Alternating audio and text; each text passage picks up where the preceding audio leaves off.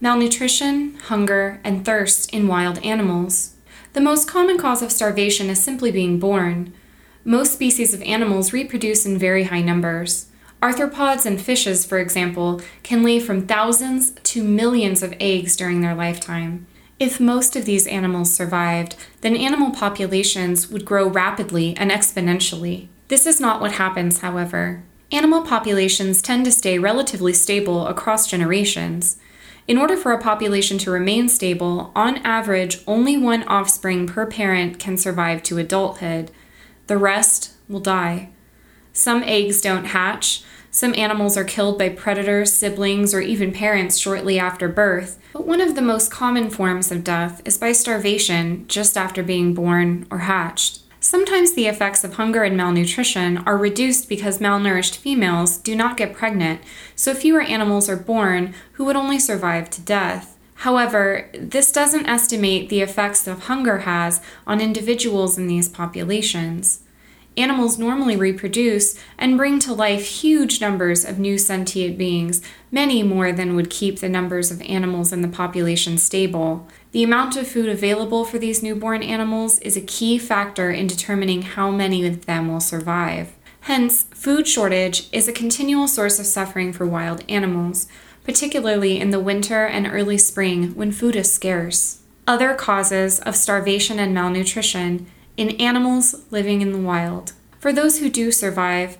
there are multiple challenges and dangers that can easily lead to malnutrition, starvation, and thirst. Parents are at greater risk of starvation just before and after mating when their energy levels and fat stores drop. Babies are more vulnerable, even in a species that have few children and care for their young. Young mammals, prematurely separated from their mothers, rarely find the food they need to survive. When food is scarce, a mother may starve herself in an effort to nourish her child. Alternatively, she may reject her children, refusing to feed them or let them suckle. Sometimes malnourished mothers are unable to produce milk. In these circumstances, babies either starve in the nest or den or are abandoned, as is often seen among squirrels. Non mammals can be at even greater risk of starvation during mating and parenthood, as their fat reserves drop and their access to food is severely restricted. Salmon, for instance, endure an exhausting journey upriver to their breeding grounds, swimming against the current and leaping up waterfalls. Throughout this period, they do not eat. Some survive and make the journey again in subsequent years, but many do not expending the last of their energy to reproduce and dying shortly thereafter. Emperor penguins are another example. After a months long journey on foot over the Antarctic ice, female penguins lay an egg and leave it in the care of the father. Having lost a third of her body weight, the female sets off on a two month search for food, leaving her mate to keep the egg warm. By the time she returns and he leaves on his own trip for food, the male has not eaten for four months and has probably lost half of his body weight. These perilous conditions endanger the young as well as the parents because the penguin chicks will starve if they don't receive enough food from their parents. When they are fledglings, exhaustion caused by malnutrition can deplete the energy they need to forage effectively for their own, and this can lead to starvation. During a bad year, one colony of 40,000 penguins lost all but two chicks. Ecological disruptions and natural disasters can devastate large percentages of populations in a short period, destroying or contaminating food supplies, soil, and water for many years, leading to starvation and malnutrition. Animals also face intermediate and seasonal periods of starvation as their habitats undergo changes.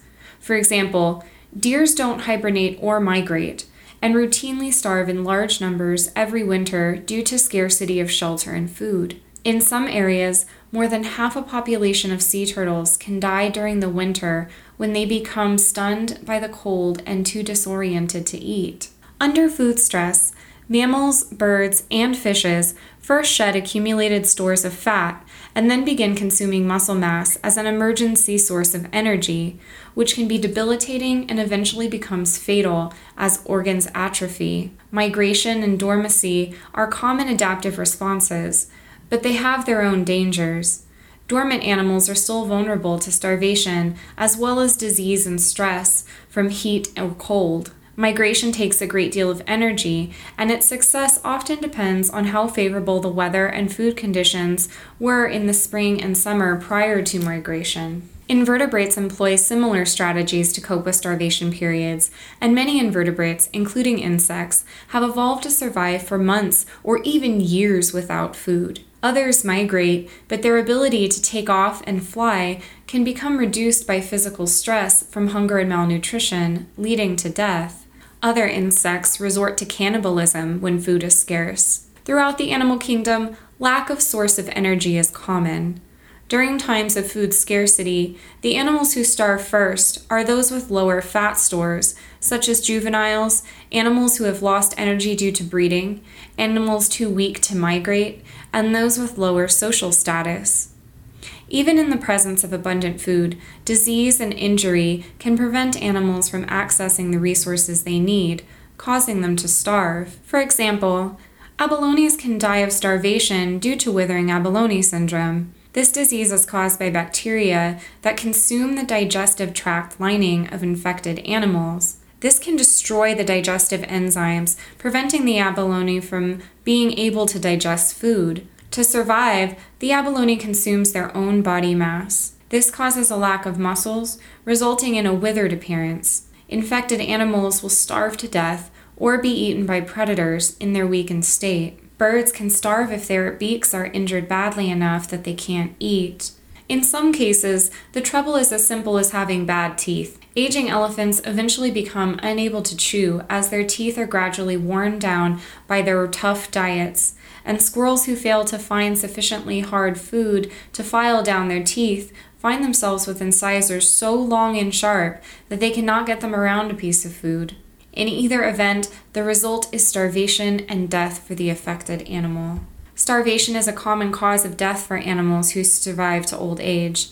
At some point, animals' bodies simply wear out and they are no longer able to forage.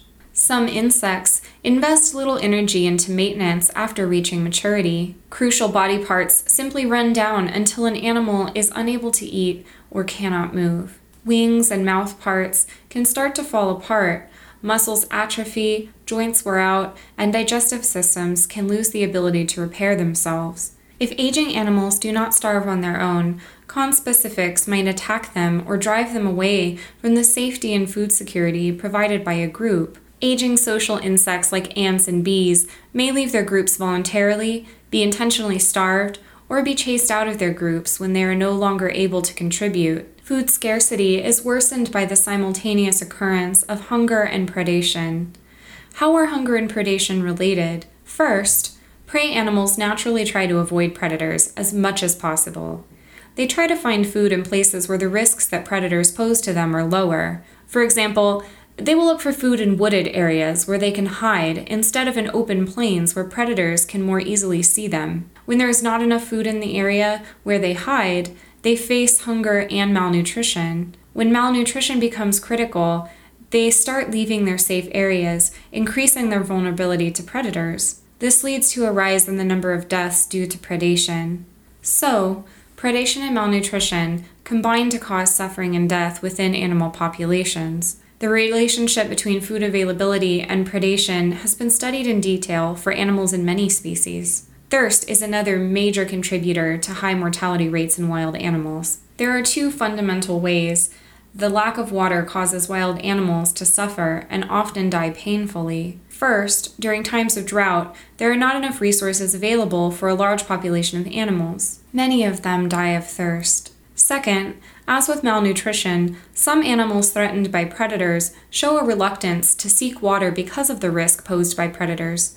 They hide in safe places where there is little or no water. Eventually, thirst forces animals to take many risks to satisfy their need for water. When they finally leave their hiding places, they are so debilitated that they become easy prey at watering holes or in open fields. Others stay in their hiding places until they are so dehydrated that they cannot move. Thus, they are unable to reach water and they die of thirst. Extreme thirst is a frightening experience. It produces a sense of exhaustion caused by the reduced blood volume, and the body attempts to compensate for the lack of water by raising the respiratory and heart rates. Next comes dizziness, and collapse, and ultimately death. The combination of thirst and starvation accelerates the process of dehydration that culminates in death. Many animals who live in arid conditions continue to eat as a survival strategy because there are some fluids in food. This allows animals to remain alive for longer. Without the availability of water directly or indirectly through food, many animals do not survive harsh climates. Diseases can also lead to dehydration. For example, frogs can be infected by the chytrid fungus, which thickens their skin so much that they can't absorb water and essential nutrients. Because frogs primarily hydrate themselves through their skin, this is usually deadly if untreated. A treatment exists, and the infection is simple to cure, but there is not yet a way to treat large populations of frogs in the wild. The disease can be further complicated by other factors, such as heat stress. Heat stress can worsen the condition of a dehydrated frog, even at temperatures that do not harm them when they are hydrated. At times, authorities respond to droughts or lack of food in ways that harm animals who are already at risk. Sometimes measures are approved to deliberately starve animals. This happens, for example, in the case of urban pigeons. Another instance occurred in 2010 in Kenya when a drought caused the death of 80% of the animals typically preyed upon by lions in the Amboseli National Park. Using helicopters and trucks, humans captured 7,000 zebra and wildebeest from other areas and transported them to the park to serve as live food for starving lions.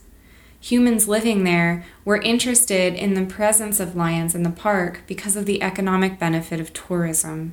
You can learn how to help in helping hungry and thirsty animals.